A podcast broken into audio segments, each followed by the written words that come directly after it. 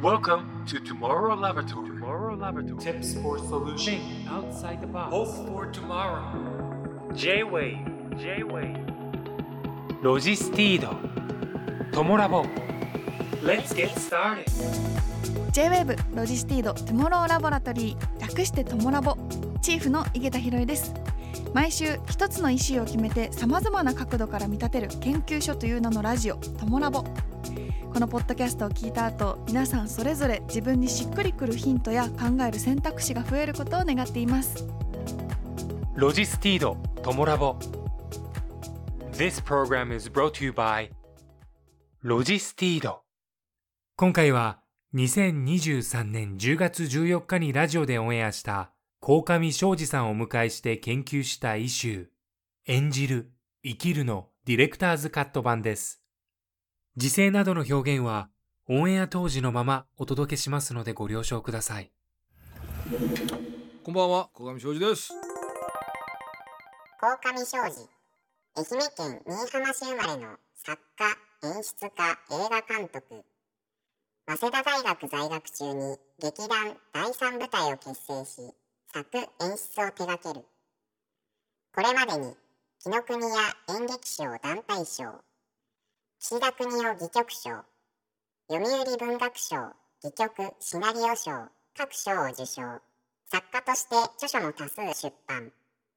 はじめまして。そうですね、ということで。はい、よろししくお願いいたしますくただ私もう早稲田であ、そうなの？そうなんです何学部なの？人間科学部ちょっと離れてるとこだ。そう島流しキャンパスね。ちょっとやめてくださいそんなことないです。素敵な自然豊かな所沢キャンパスに通っておりまアンデ andymoriのあの小山田とかがいるとこだな。あはいそうなんですねそうなんです。。あ、知らないかな。ちょっとバンドのね。あ、いいですいいです。はい。大先輩で、はいはい、よろしくお。願いしますあのえ早稲田は、うんあのどういう入りたくて入ったんですか？その何ですか？いきなりストレートできますね。いややっぱだそこの先輩の共通点なのであー僕はいわゆるあの東大と呼ばれるところに2回来るなと言われて来るの。2回入りたいって言ったのに来るなって失礼だよねそれはあの不合格だったっていうことで。それ以外何がある？いや来るなって言われて本当に来るなって言われたのかなとな。わけねえでしょうがね本当にこんなにね、まあ、はいそんな大して、まあそれなりに勉強しましたけど2回浪人までしたのに来るなって言われて、僕は東大入って。将来これ本当なんだけど本当に将来文部省の今は文科省だけど、はい官僚になるクラスメートの顔を見たかったのね。で見て顔が見たかった。顔で見たかった自分がなりたかったわけじゃなくて。つまり文科省の官僚になって道徳とかね、はいそういうこと言ってる時に「お前何言ってんだよ大学時代にもナンパばっかりしてただろお前」みたいな 「何が道徳だお前は」っていうふうに言うためにはそいつらのはいキャンパス時代一緒に合コンとかに参加しとかなきゃいけないと思ったの。本当にどこに大学の4年間そそうとしてたんですか。東大って結局やっぱり日本の中枢の人材を送り込む、はいまあ、今は随分官僚になる人間が減ったけど、はいあの当時はもう東大入って官僚行くってのがもうエリートコースだったから、うん結局東大に入ってる人たちがこの国を作ってるんだなと思ったから、はい。その人たちを見ればどういう国ができるかっていうのは結果的に見れるかなっていうのはすごく思ったんだよね。なりたいじゃなくて見たかったんですね。そうそう見たかったの。すごく見たかったの。だそれはつまりもう一歩す踏み込むと文句言いたかったんだね。なんだお前みたいなさ。文句言うために大学選んじゃダメですよ。いやいやいやだってそうね。あそうね、でもそう結果的に言フィットするそう。もうフィットしすぎたんだね。フフィットしすぎて5年半もいたからね。あえ？それはフィットしすぎた結果ですか？そうそうそうもうあんまりにもこうね留年したかからではなく。まあその通りだけどさ君は なかなかあれだね10月から始まったばっかりなのに突っ込むね。いいね。そうですね。あの先輩なんで。DJ 歴長い。そんなことない。そんなことないい、はあいいですよ。いや嬉しいです。とてもいいツッコミしてますけいど ちょっとこのままだと早稲田の話で盛り上がっちゃいそうなので。はい早速どんどん進めてさせていただきたいと思います、うん。それではこのトピックから研究を始めましょ演劇入門生きるとは演じること。あなたが今演劇入門という本を手に取ってくれた理由は何でしょう？演劇を始めようと思っているから？よく演劇を見ていてもっと深く演劇を知りたいと思ったから？演劇をやっているけれどよくわからなくて詳しく知りたいと思ったから？演劇が自分の仕事に応用できないかと考えて理由はともあれ演劇に関して僕が自信を持って言えることは一つです。それは演劇は楽しいということです。見るのはもちろんですが、作品を作るのも、ちょっとだけやるのも、劇的手法で遊ぶのも、ものすごく楽しいです。プロだろうが、アマチュアだろうが、つまりは学芸会や趣味やサークルや地域の社会人劇団や中学、高校、大学の演劇部や様々な劇団など、いろんな演劇はものすごく楽しいものです。それから演劇的な手法を授業やビジネスや治療に使うことも予想を超えて楽しいです。もちろん楽しさの裏には苦しさやしんどさがありますが、でも結果的には間違いなく楽しいのです。ということを伝えたくてこの本を書きました。集英写真賞2021年6月に出版された鴻上庄司さんの本演劇入門生きるとは演じることから一部抜粋してご紹介させていただきました。え演ずるを辞書で調べると人前で芝居や演奏などをするある役目を務めるなどと書かれていますが、うん。この本では、うん。あの演劇入門その生きるとは演じることうん。あの初めに冒頭にある文章がその考え方をこう変えてくれるような感じに思うんですがうん。鴻上さんにとってその演じることこの定義辞書とのこの対比だったりいかがですか？まあ僕たちはやっぱり演じてるからね。だって演技ってみんなよく俳優さんにできるねとか言うけどいやいやうん言ってるあなたはだって妻とか夫の前とかお子供の前とか、うん。同僚の前とかねあの好きな人の前とかで全部言葉遣い違うじゃんっていうさで態度も違うでしょって。うん。演じてんじゃんっていうさ、うん。でそれがどれが本当のあなたかっていうのを問うのは意味ないでしょっていうさ。はい。一時期なんか自分探しってのがすごい流行ってどっかに本当の自分がいるはずだみたいなさ、うん。まだ私は本気を出してないだけだみたいなのがあったけど、はい。い、やそうじゃなくて全部あなたですよってそれでいいじゃないのっていうか、うん。それが本当なんだよね。だからうまく演じましょうっていうそれは別に悪いことじゃないんだよっていうことだよね。確かに私も本当に先日あの中学時代の友達の結婚式にうん。行ったんですけど、うん。そのもうお仕事での自分を振るの振る舞い方に慣れすぎちゃってて、うんその中学時代の友達とどうやって話してたかとか、うんその時のうん役割だったり、うん。で周りのうん。私に対するうん。こうテンションみたいなのも中学時代とは変わってきてるわけでなんかすごくその時にムズムズしてうん。自分本当に本当の自分がどこにあるか分かんなくなって結構それは本当の自分というよりもその昔の関係性にフィットする演じ方っていうか生き方がうまくまだその瞬間見つからなかったってことね。あそうですね。今お話聞いてそういうことだったんだって思いました、そう。そっちが本当の自分なんじゃなくて、うん。でもアイドルさんとか声優さんとかすっごい長く続けてると、はい。本当にこうここでは親身にあ政治家さんもそうだね。親身に語んなきゃいけないのに、うん。あのパブリックな言葉遣いでずっと終わってしまう人って結構いるよね。もったいないよね。だってうん。言葉って3つレベルがあってね、はい。自分の独り言のレベルっていうのと、うんあなたと1対1で話すってレベルと、うん。それからみんなと話すってレベルがあるんだけど、はい。大体もうそういうそのなんていうのかな常にみんなと話す人の仕事を続けてると、うん。二人っきりになってもみんなと話す喋り方から抜け出せない人がいてさはあ。俺たち中学校高高校とかの進路指導の時に先生と二人っきりで喋っててはい。私はあな自分のことをあなたに喋ってるのに、うん。気が付くと先生は「いやー今年の学年はどうもなんかえ勉強が弱くて」とか、うちのクラスはどうも数学がダメなんだよねみたいなさ先生そんな私でかい話してんじゃなくてうん。私の話をしてるんですみたいなさ、うん。それはやっぱりあのそういう人たちはやっぱりパブリックにしゃべる言葉が身についてしまっててなかなかこう取り替えが効かないんだよね。じゃあ本当にそれがちょっとしたその演じ方というか、うん。話し方だったり、うん。その視点の考え方っていうのが、うん。まあ、結果的には生きることにつながってくる。僕ら日本人は特にはい。心の中が大事ってみんな思い込みすぎてて、はなんかあると今スポーツ全部そうだけど絆とか一つになるとか団結とかさこれ全部そうですね。中、心の中をいきなり言うじゃないですか。はい、でもサッカーだってそのそれぞれのプロなわけだから絶対にそれなそれぞれのストレッチのウォーミングアップとストレッチの戦い方があるわけで、はいそれは内心はいっぱい違ってるはずなんだけど、うん行動としてとりあえず一致点を見出そうっていうことなわけでそれは別に絆とかそのああの心の中の団結とはあんま関係ないんだよね。うんで絆だよね心を一つにだよねって。で未だに実は学校の道徳もそっちを押し付けようとしてるんだけど、うん。僕らはでも一人一人違うのは当たり前なわけで。そうですね。でそれはよく多様性ってかっこいい言葉で言われるんだけど、はい。多様性ってねしんどいんだよね。うん。すっごい面倒くさい、一人一人が違う。一人一人が違うっていうことを違うんだけど、うん。なんとかやっていきましょうっていう一致点を行動で見出すのはすんごいしんどいんだけど、うん。でもそっちにも行くしかないんだよね時代としては。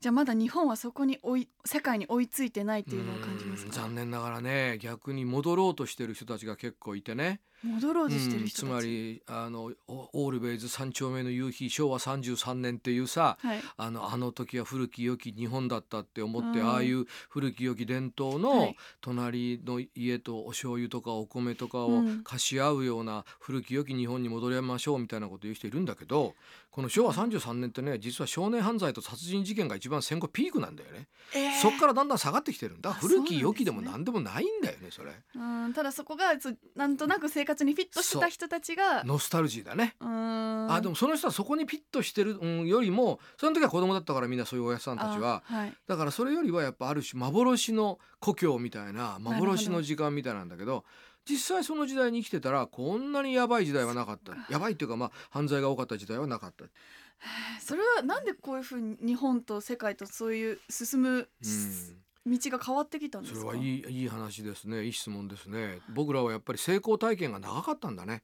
つまりはあ。何にも変わらないままとりあえず気がついたらがむしゃらにやったら、えー GNP 世界第2位っていう経済大国まで来たんだね、今はもうはい。中国に抜かれて3位になってて、あはい。もうぼちぼち4位に落ちるかっていう時代なんだけど、うん。それはつまりずっと戦後は特にそうだけど求められたのは優秀な工場労働者が必要だったわけ。はあそれはつまり文句も言わず協調性があって、指示に従って従順な労働者がたくさん出ることによっていわゆる第二次産業の工場生産性っていうのがすごい上がったわけだ今でも7割ぐらいがもうサービス産業第三次産業になってて、うん。みんなが同じ方向を向いて従順でうん。文句を言わないと気が付くと一気に世界の産業に取り残されていったっていうことなんだよね。はあ。うんでも鴻上さん大先輩人生の大先輩であっいてやそっちの、はい。その時代を生きてた時間も長いわけじゃないですか、うん。どのタイミングでその世界と日本とのこの違いだったり、俺はだからずっはと一緒に住んじゃねえよってのはすっごい思ってたわけ。なんだ、よっつってさはい。それは例えば僕は愛媛県の新居浜ってとこなんだけど、はい朝6時にその、えーと今は田舎行くと今でもそうだけど今、東京でも午後5時か6時に放送が流れてチャイムが鳴るっていうのがあって、まあそれを合図に子どもたちはもう帰りましょうねって言うんだけど、うん。まあ田舎行くともう、まあ、日本のほとんどの地方都市は朝の5時とか6時にもなるんだよね、うん。あのその朝のチャイムがね、はい。そのあの朝6時ですよ5時ですよとか。で昔は同じ生活してた池田さん出身どこ？福岡です。お福岡も多分なっとる場合？えー、なっとらんよ。なっとる場合なっとる場合調べてごらんなっとる場合本当ですか？あまあ中洲とか真ん中はなってないけど橋は、まあ、もうちょっと外れたらなっとる場合へえどこの言葉かわからん なくなってきたけど。まあまあ。でででそれで、はい。要はその時にまあでもそれは確かに親の影響もあったんだ。父親がね、その朝6時になって僕ら大音量だから、い。その、えっと地域に流れるから目覚めるんだよね。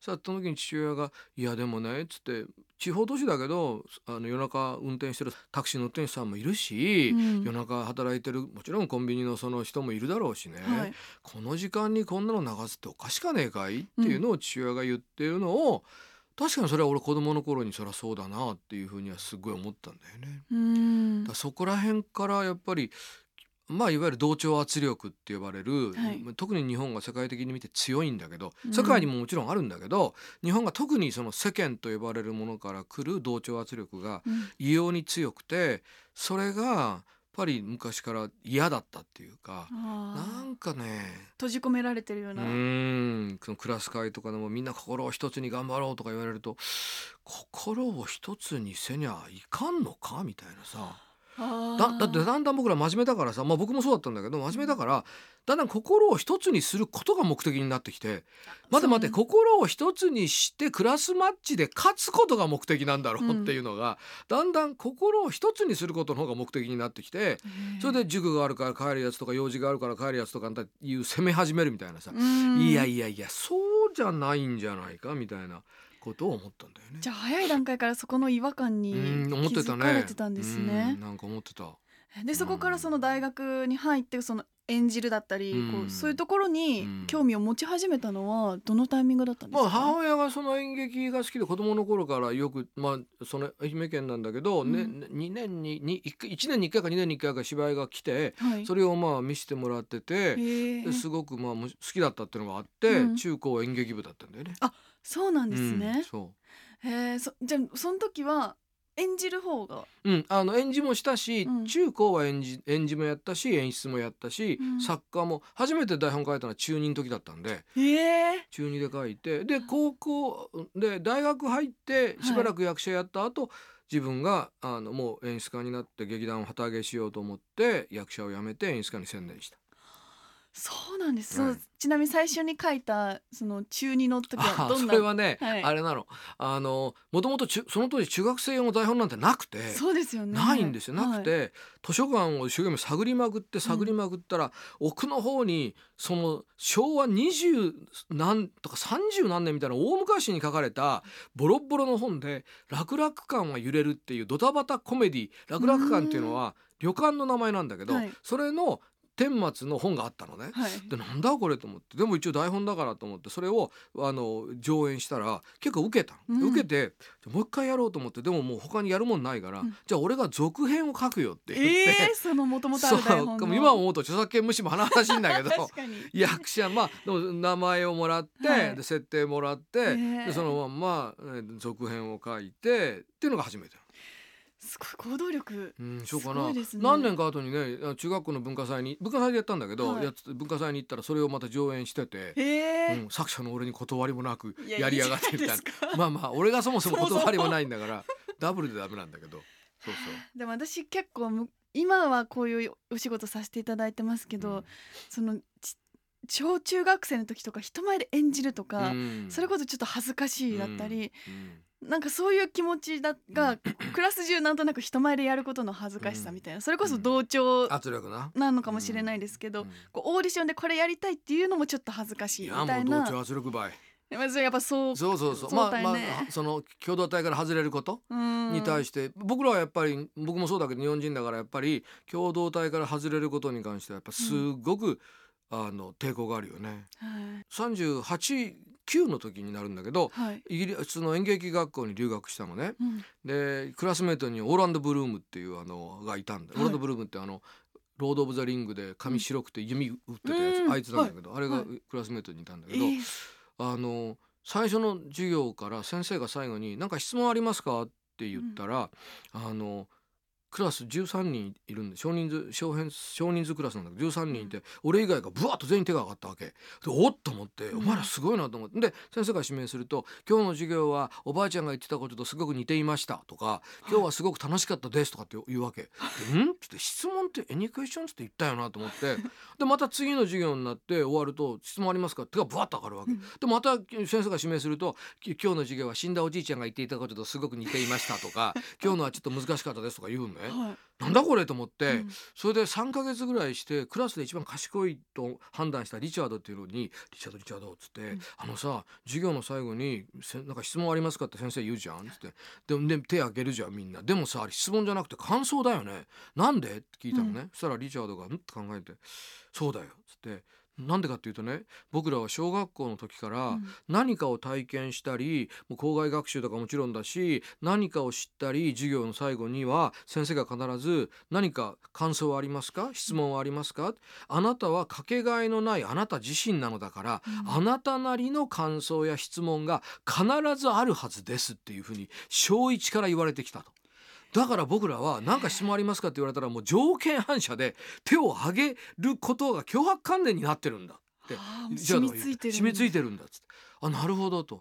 じゃあ僕らはなんか質問ありますかって日本人は言われたら、うん。何が脅迫観念になってるかなって考えたら質問する以上はちゃんとしたことを聞かないと恥ずかしいっていうのがうん。脅迫観念になってるなと思ったのね。そうですね。その手にすごく責任が乗ってるというか。で質問して立ち上がっていった時に下からさ見上げられて「ばうん。何バカなこと言ってんの?」って言われないみたいな、だから俺はイギリスとかアメリカでも講演会とかえーするんだけど最後「Any questions?」って手がブワッと上がるわけ。上がるんだけど、もうこれが本当感想なわけね。うん。で大学の授業とかだと次の授業の時間になってんのに延々喋りつけたりするわけ でそれを止めるとさ私の感想を止める権利がなんであなたにあるんだって怒り出したりするわけ。はあ。でそれはおかしいし質問じゃねえだろうってのがおかしいんだけど、はい。日本で講演会とかして「なんか質問ありますか?」って言うと全員が同時に俺と目を合わさないように下向いてさ、うん。目が合うと石になるみたいなこう人を急にメドゥーサ扱いするみたいなさ、はい。だからどっちもおかしいんだよね。つまり、うん。感想を質問だと思って一気に手を挙げるのもおかしいし、はい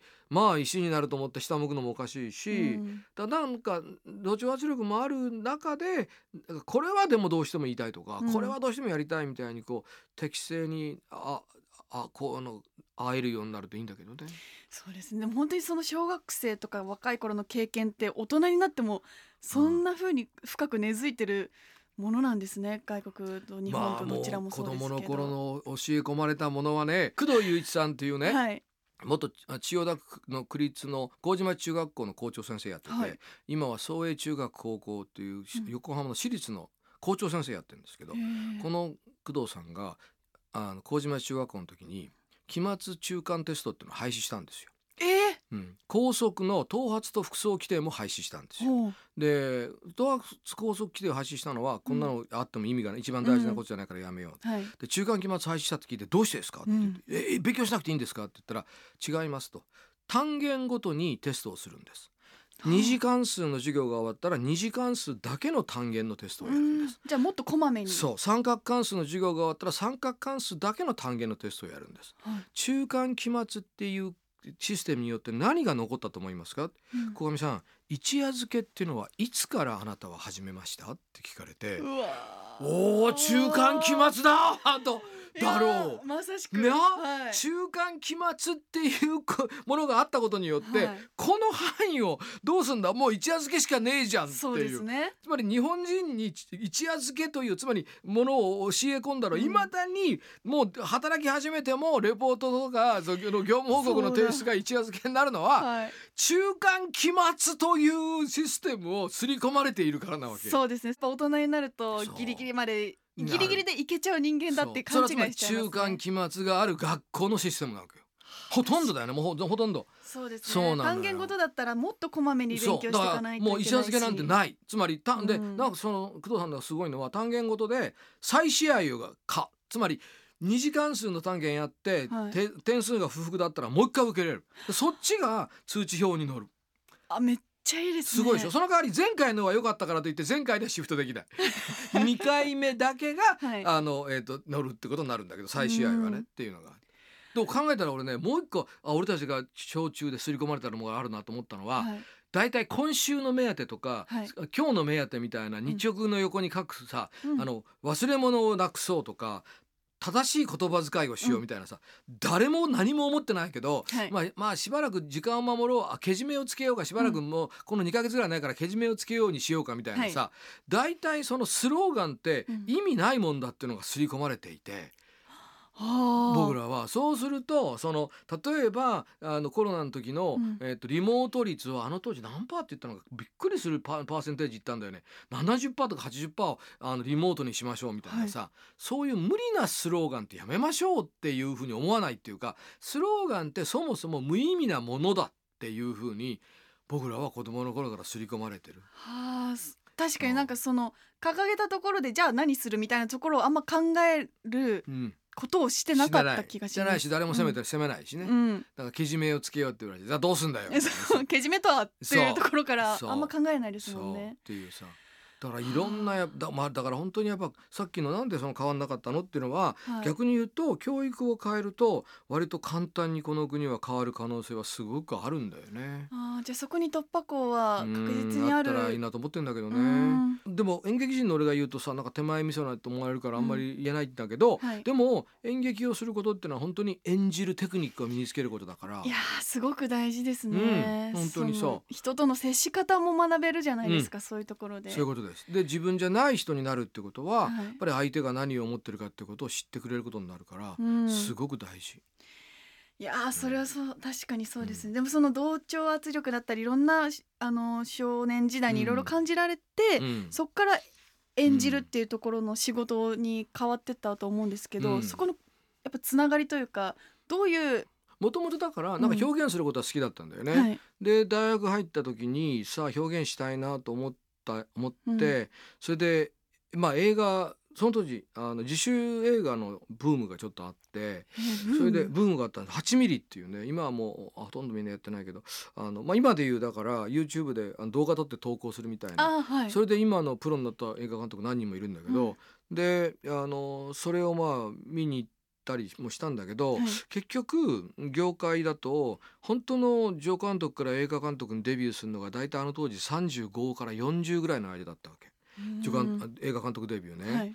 でテレビディレクターもやっぱり30代前半っていうのがあって、それで小説家としても応募してそれからそのデビューしていくのがやっぱり賞を取って本になって1年半とか2年ぐらいかかるっていうのがあって、うん。じゃあ演劇ってでもそうか今日稽古始めたら1ヶ月後に発表できんじゃんっていうのがあってはい。あの当時は一番早いメディアだったんだよね。へえ、うん。そうなんですね。世間に向けて発表するために。今は実はもう本当にあの YouTube がそれを超えたね。そうですね、んもう誰でも投稿できね、マホでそのドラマ撮ったらもう、うん。極端なこと言うと午前中撮ってあのもうワンカットで撮ったらうん。夜には発表できるみたいなさ、はい。でもそれまでは本当に最速のメディアだったからもうとにかく劇団の旗揚げしたのは22なんだけどそれまでもう本当にあの悶々としながら、ん。自分が表現したいと思ったものが最速で作れるっていうので、まあ、演劇に飛びついてで飛びついてみたらうん。なんかすごく合ってたんだねすごく。合ってた？それはどういうところが？うんなんだろうね、うん。なんか両親がそのあの教師だったもんではい。あの教師の振る舞いみたいなそのなんかこう一気にいろんなことを言ったって人はあの変わらなくてゆっくりゆっくりあの交渉していく中でしか変わっていかないし、うん。自分もすゆっくりしか変わらないっていう、うん。で演劇の稽古ってやっぱり最初の旗揚げなんて稽古を5ヶ月ぐらいしてずーっと、えー5ヶ月ぐらいしたらどんどん俳優も僕も変わっていって、はい。で最終的に、まあ、すごい自分たちで言うといいものとか傑作ができたんだけど、うん。でだからそれはやっぱりそれだけこうコツコツコツコツとこうやれてたからやっぱ自分に向いてたっていうのがすごくあったね。えー。その最初にこう演劇やりたいって思って何を伝えたくて、うん、いやそれはやっぱりねあのどう生きるかっていうまあいまだ未だにでもそうなんだけど自分がやっぱどうどう生きるんだろうなっていうことが最終的にテーマなんだよね。でうん。お客さんには劇場に来るよりも帰る時に元気になってもらいたいっていうのがあって。えーなんかお客さんに生きるエネルギーを与えられたら、それはつまり自分がい生きるエネルギーを作品からもらうってことなんだけど、うんそうするとなんかあのやった意味があるっていうか。だから旗揚げして45年だからずっとインタビューの時インタビューとかで「なんでやってんですか?」って聞かれて「うんいやあの死なないためのリハビリテーションです」ってずっと言ってたんだけどえー途中であんまり、リうん、あの恥ずかしいから恥ずかしいっていうか取られ方が微妙だからやめたんだけど、はい。死なないためのリハビリテーションっていうのはあのやっぱり20代前半とかあのなんていうのかなあの割と不安定だし、うん。もうどうでもいいやとか死んじゃおうかとか思いがちな時にね、うん。演劇って毎日毎日コツコツコツコツやんなきゃいけないから、うん。もうやんなきゃいけないこと多すぎるわけですよ、うん。山ほど。でであのそれによってもそっちに集中して取られるからあのもうなんか人生どうでもいいとか思ってる間がないっていうかやんなきゃいけないことが多すぎるみたいな。はい。だからそれがそのなんかすごく合ってたっていうかちょうど良かったんだなって感じかな。それやっぱりこう鴻上さんの中で演技演じるっていうことと生きることにすごい結びつきが強いからこそそのことに考えてる時間がリハビリにつながってるんですかね。なんでしょうね。その要はやっぱりねえ映画っていうのは個人のものなんだよね、あのよく映画少年って自分の好きな女の子をまず最初に主役にして頼んで プライベートフィルムみたいに撮るみたいなさ、はい。撮っちゃうと自分のもんだから、はい。個室でこうニヤニヤしながらこうなんか編集してね、うん。これは僕のラブレターですみたいな。で才能がある人はすごい素敵なラブレターができるんだけど、うん。演劇って生身の人間としかやらないから要は稽古で「お前それ絶対やるなよ。そその言い方は違うの、おかしいんだからな」って言っても俳優が気に入ってるとうん。初日に言ったりするわけですよ。はい。そしたらその終わった後にさ「おお前さなんで言ったわけ?」みたいなことになる。でもそこで「ふざけんなよお前なんかもうく首だ」とか「大嫌いだ」って言えりゃいいんだけど、はい。明日もあるわけで。うん。で明日もやっぱでも明日はちゃんと絶対明らかにこっちの方がいいセリフの言い方だから言ってほしいと思うと、こいつをどう説得したら、うん。こいつに僕の言いたい言い方をしてくれるんだろうみたいなさ、はい。押し付けちゃダメだしどうしたらいいんだろうみたいな。で256ぐらいの時かな。こうみあのいろんな俳優見ててあっと気づいたことがあってはい。人は人を説得しているやり方で一番説得されやすいんだってことに気づいたのね。つまり、はい。熱血に後輩に語ってるやつは、う熱血に語れば納得してくれる。あー論理的に後輩に語ってるやつは論理的に語れば納得してくれる。はあそこ鏡になってるんですそうね。情であの後輩を説得してるやつには情で迫れば納得してくれるってことああ確かに。にそうそうかも。25から6で気づあーって気づいたのね。すごい気づきですねそれ。大発見。そう。なるほど。じゃあこいつはとにかく熱でいきゃいいんだみたいなさ分かってくれよ。俺命かけてんだよって言うと、はい。そうか分かった。後輩のためにやるよ。だしこいつは論理的に言えばいいんだと思ってあのねこの前のシーンがこういう風になってるわけだから、その次のシーンもこうだからここではその真逆を見した方が核には届くからみたいなことを淡々と語るみたいな。すごいカードゲームやってるみたいですね。これだ。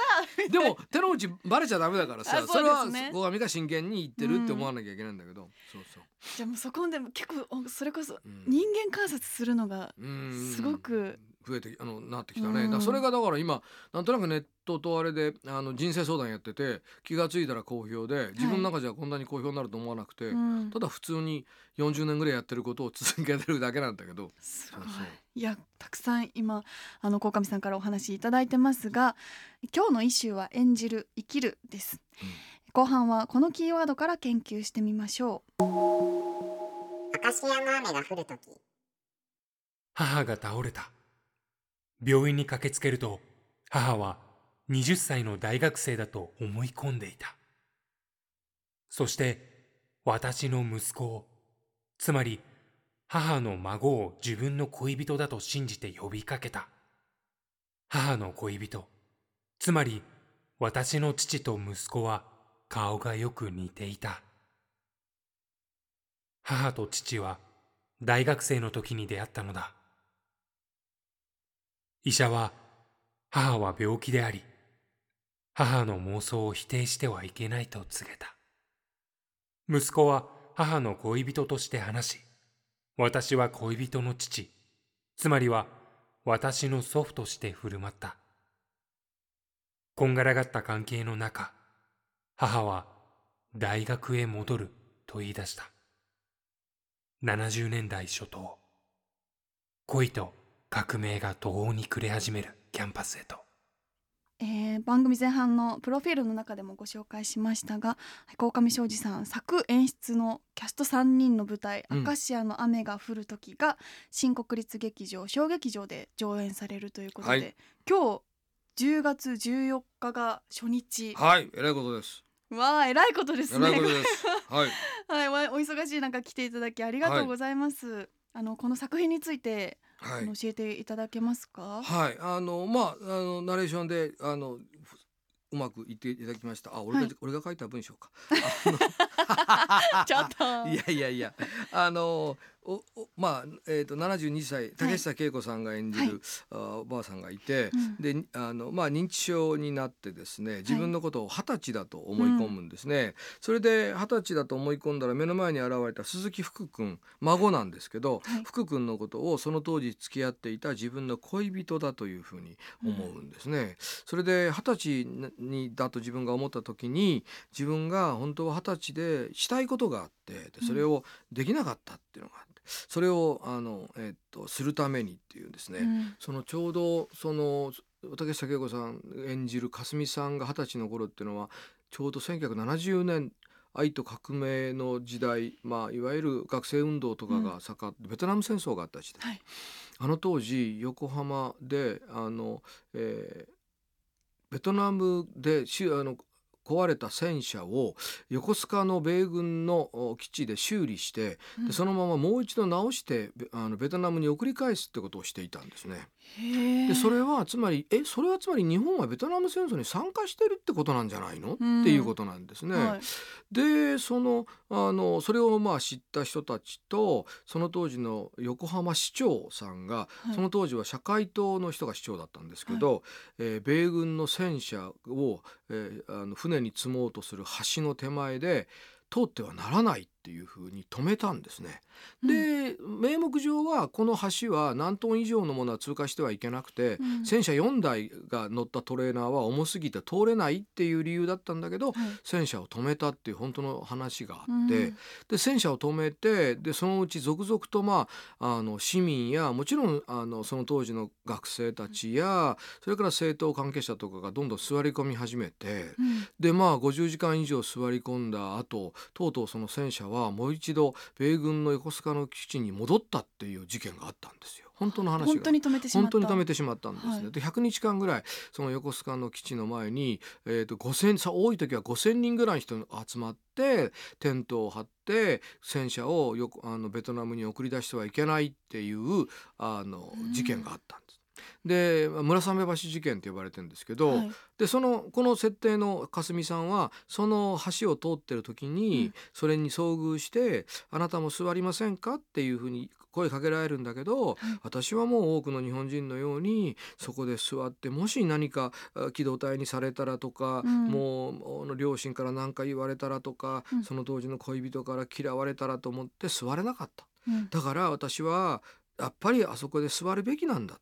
ベトナムの人をもう一度傷つけに行く戦車を私は止めたいと思うんだと、うん。ただの市民だけど止めたいんだと思って72歳のおばあちゃんが自分のことを二十歳だと思ってるので、うん。あの橋に今から行きますっていう。はあ。認知症になったら、うん。自分の一番輝いてた時代のことだけの記憶になるっていうか周りの現在の記憶が全部剥げ落ちて、はい。玉ねぎの芯みたいに自分が一番愛しかった時代の年だと思い込むことってのは割とよくあることなんだ。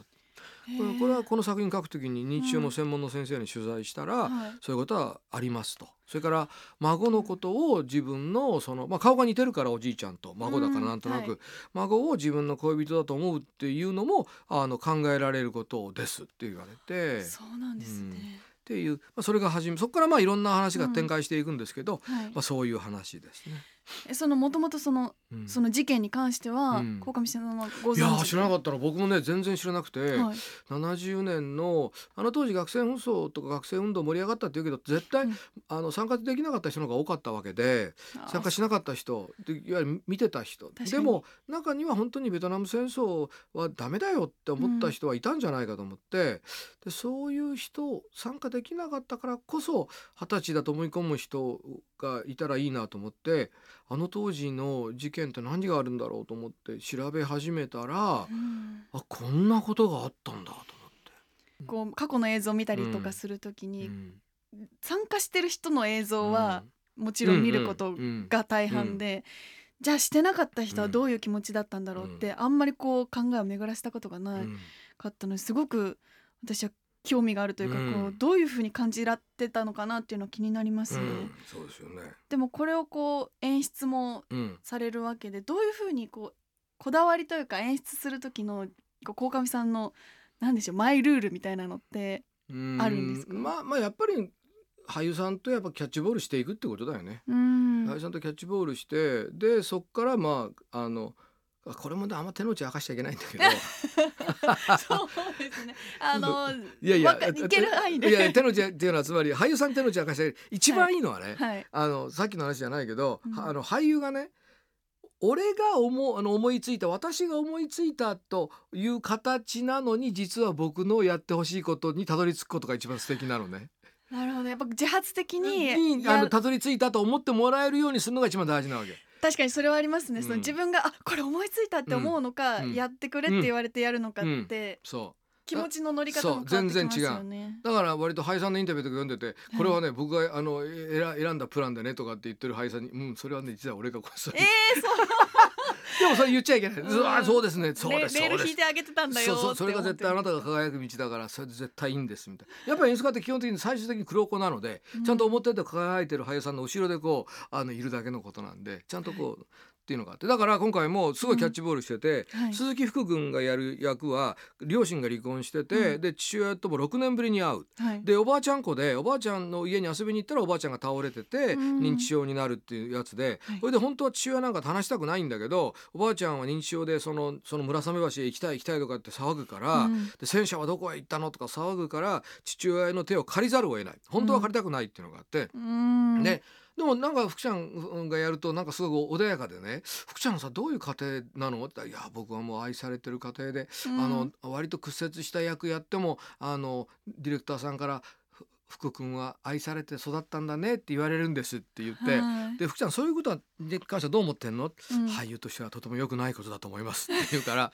よしじゃあじゃあ屈折してるうん。役になりましょうかみたいな、そはいまあそういうキャッチボールだよね。つまり屈折しろじゃなくて、うん。それをどう思うのってのがあって本人もやっぱりそれは良くないと思うんですよねっておっしゃってくれるんでじゃあなんとかうまくキャッチボールしましょうかみたいなね。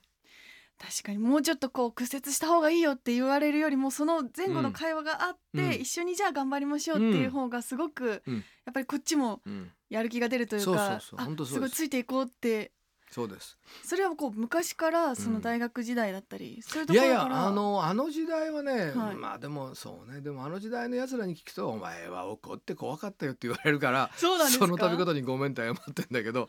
本当には怒らない。本当には怒らない。本当に怒ると、あのまあ、だから叱ると怒るの違いっていうか、うん。怒ると本当に怒ってしまうとどんな発言するかコントロール効かなくなるから、本当に怒った時は沈黙するかその場を離れるか稽古を中心にするか。叱るっていうのはやっぱりまだ冷全然冷静で、うん。こいつを焚きつけるためにはどういう言葉をあの、えっと、選べばいいんだろうみたいなあのことをあのなんていうのかなあのえ探してたそれがまあたまたまうんたまたまって怒られちゃうけど言葉がきつくなって怒ってるように聞こえたみたいな。叱るがちょっと感情乗りすぎちゃったところもいやでもね乗りすぎてないんだけどねほあの感情乗りすぎてるように聞こえてるだけ。シンプルに怖かったんじゃないですかうんうん、そうかもしれない。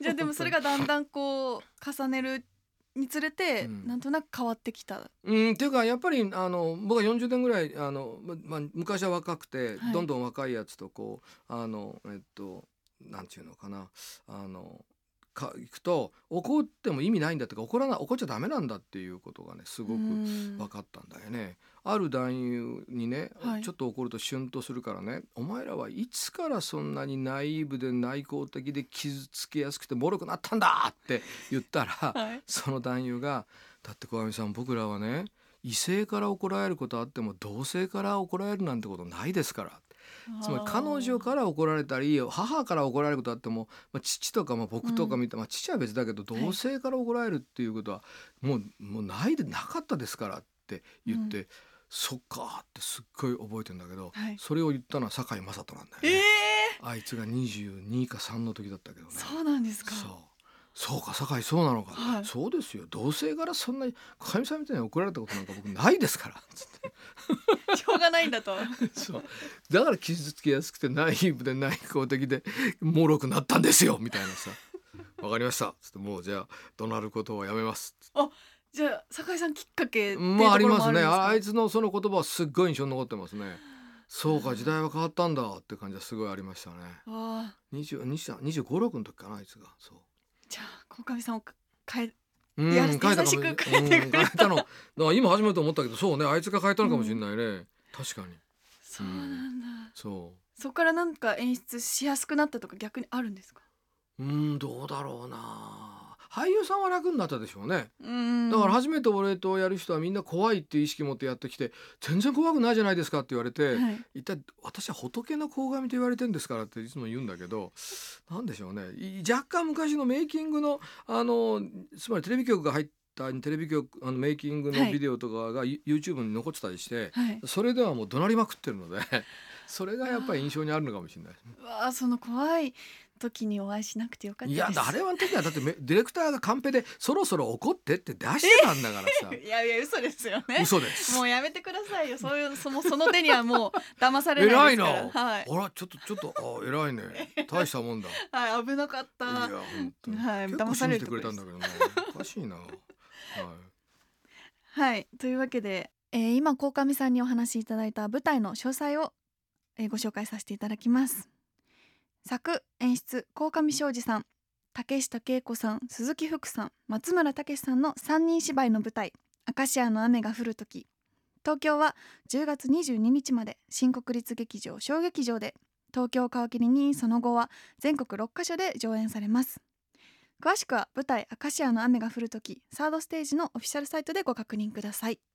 ぜひですね来ていただければ。なんとねアンダー25はね3500円ってすごいよ、えー通常ははい7800円ぐらいかな。私ちょっと26なんですけど。残念だなどうにかなんかちょっと書類を改ざんしなさいそれ。だってちゃんとだってチェックしないみ見ますからね、うん、ダメか。ピャッと自分でこう書いて。いえできないな。ダメだね。そうなんですね。はいでも最近そのちょっと若い世代がすごく見やすく、うん。良心的な値段になってる舞台すごく多いと思うんですけど、それなんでですか？あの演劇の値段が上がりすぎてるんだよね。それはでも実際は制作費とか装置費とかい。本当に材料費が高騰してて、はい。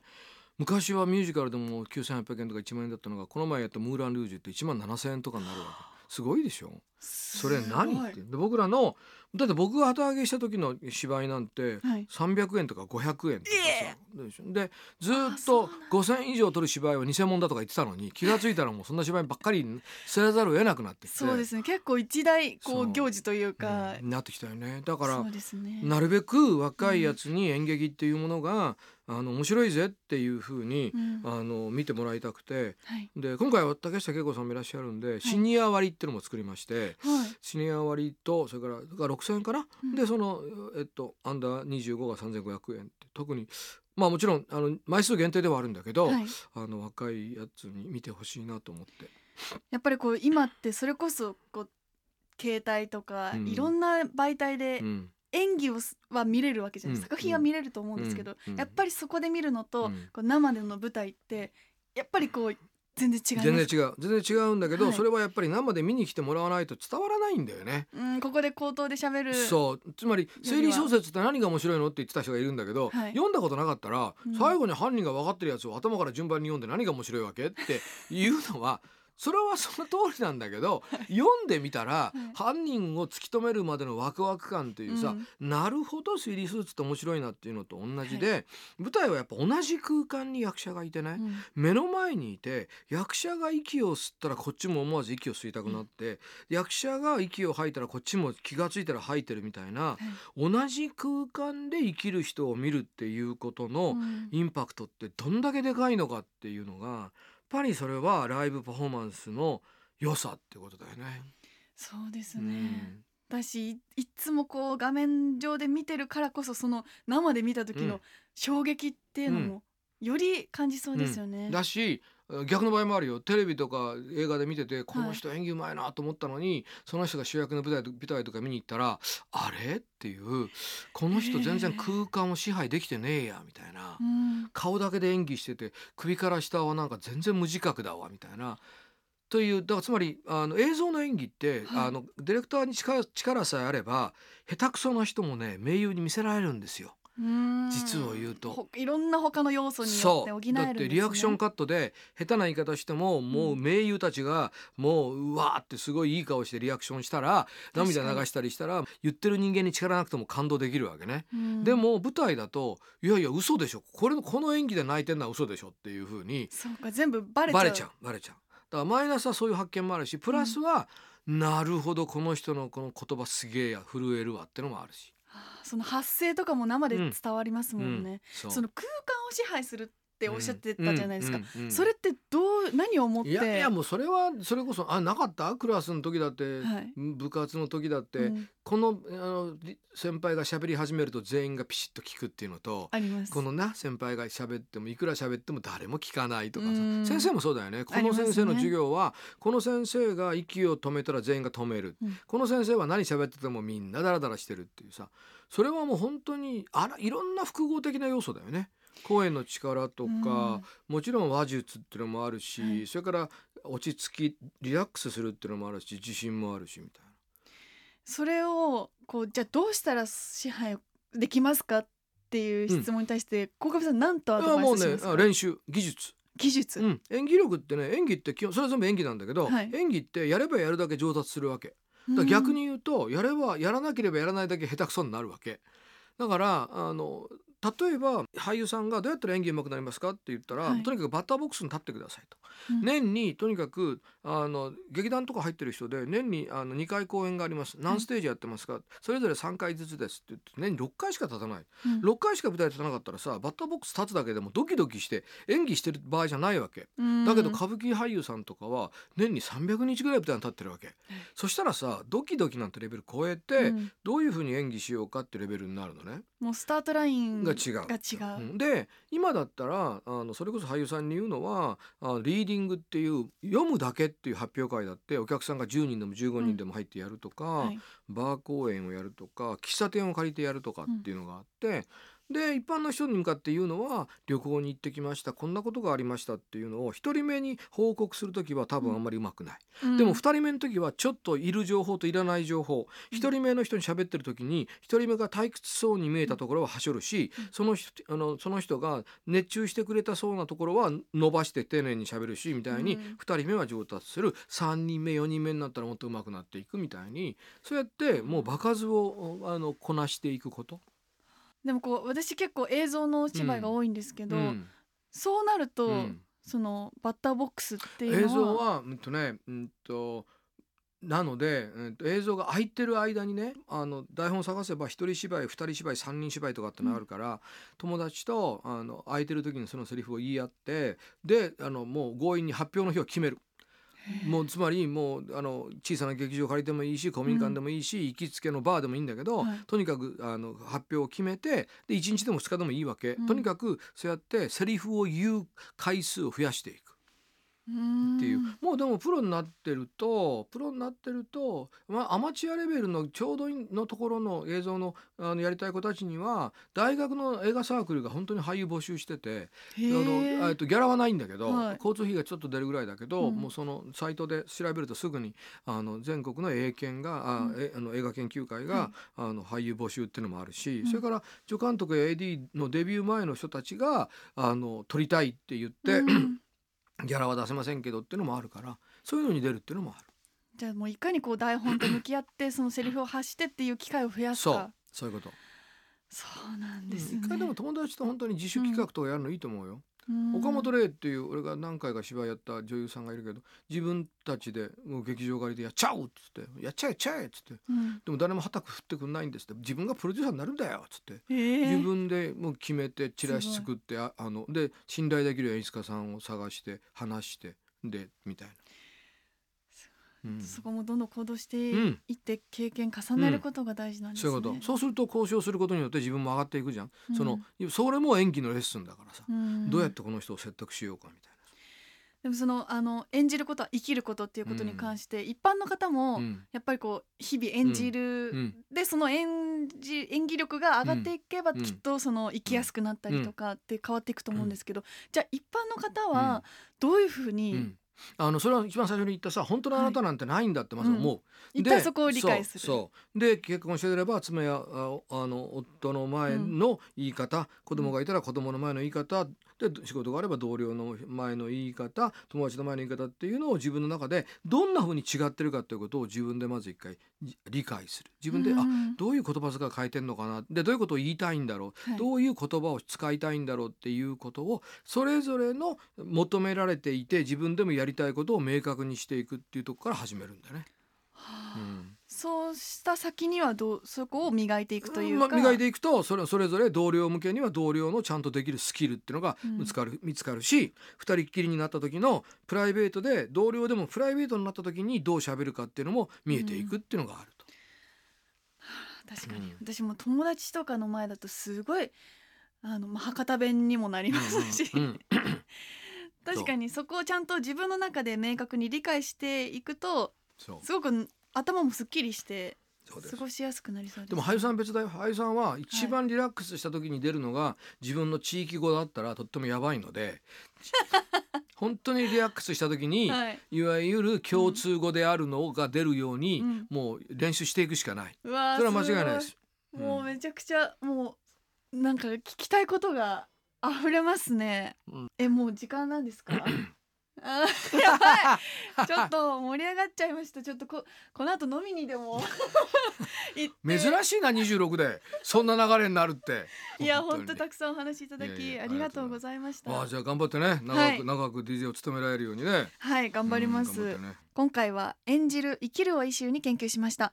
フェローとして鴻上庄司さんをお迎えしました。ありがとうございました。ありがとうございました。